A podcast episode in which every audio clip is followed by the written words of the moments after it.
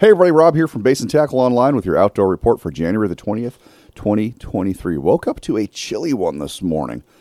And again, for people listening across the country, that when I say thirty-one degrees is chilly, a lot of you are going to roll your eyes, but uh, don't mock us. That's that's actually pretty cool for, for this area, so be careful out there, those of you listening locally.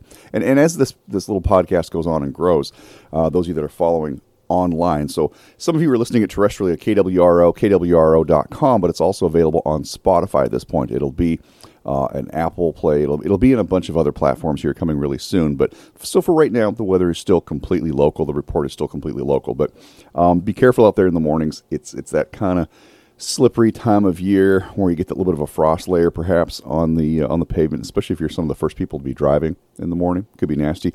Went out clamming last night, did a late night clam, and did all right. It, it, it was getting cold. I could definitely tell it was going to be a colder night. So those of you that are going to do stuff this weekend and go out, bundle up in the mornings because um, we don't have a lot of rain predicted. We don't have rain predicted this time of year. It means a clear sky. A clear sky means a cold day, uh, particularly a cold morning and a cold night.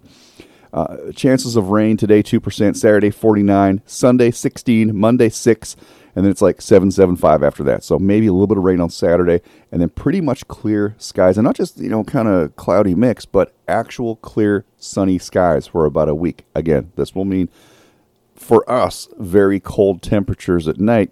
Um, but that little bit of sunlight in the daytime is a fantastic thing. We were out getting wood the other day, and we were hearing frogs start to do their croaking and chirping and whatnot. And that is definitely, if that's not a harbinger of spring around the corner, I know it's only January, but things start to change already.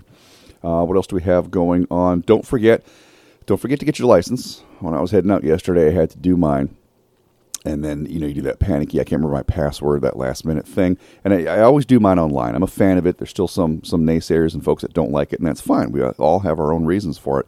But for me, it's so handy in a circumstance like yesterday.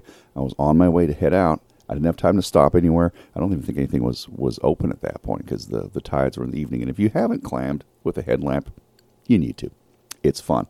Um, but the ocean looks good.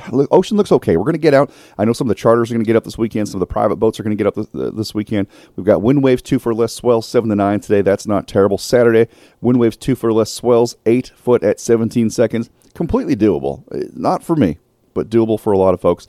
Sunday, two foot wind, eight foot swells, kind of a repeat of that. And then as the week goes on, it starts getting a little bit better and better and better. So get out there, get some of those big lingcod, get some of those rockfish. Don't forget the rockfish limit now in the Oregon, on the Oregon coast is five, five rockfish per day, plus your two lingcod that have to be twenty-two inches or larger. So don't forget that. In the meantime, folks, get out, have a great weekend. God bless each and every one of you. And God bless America.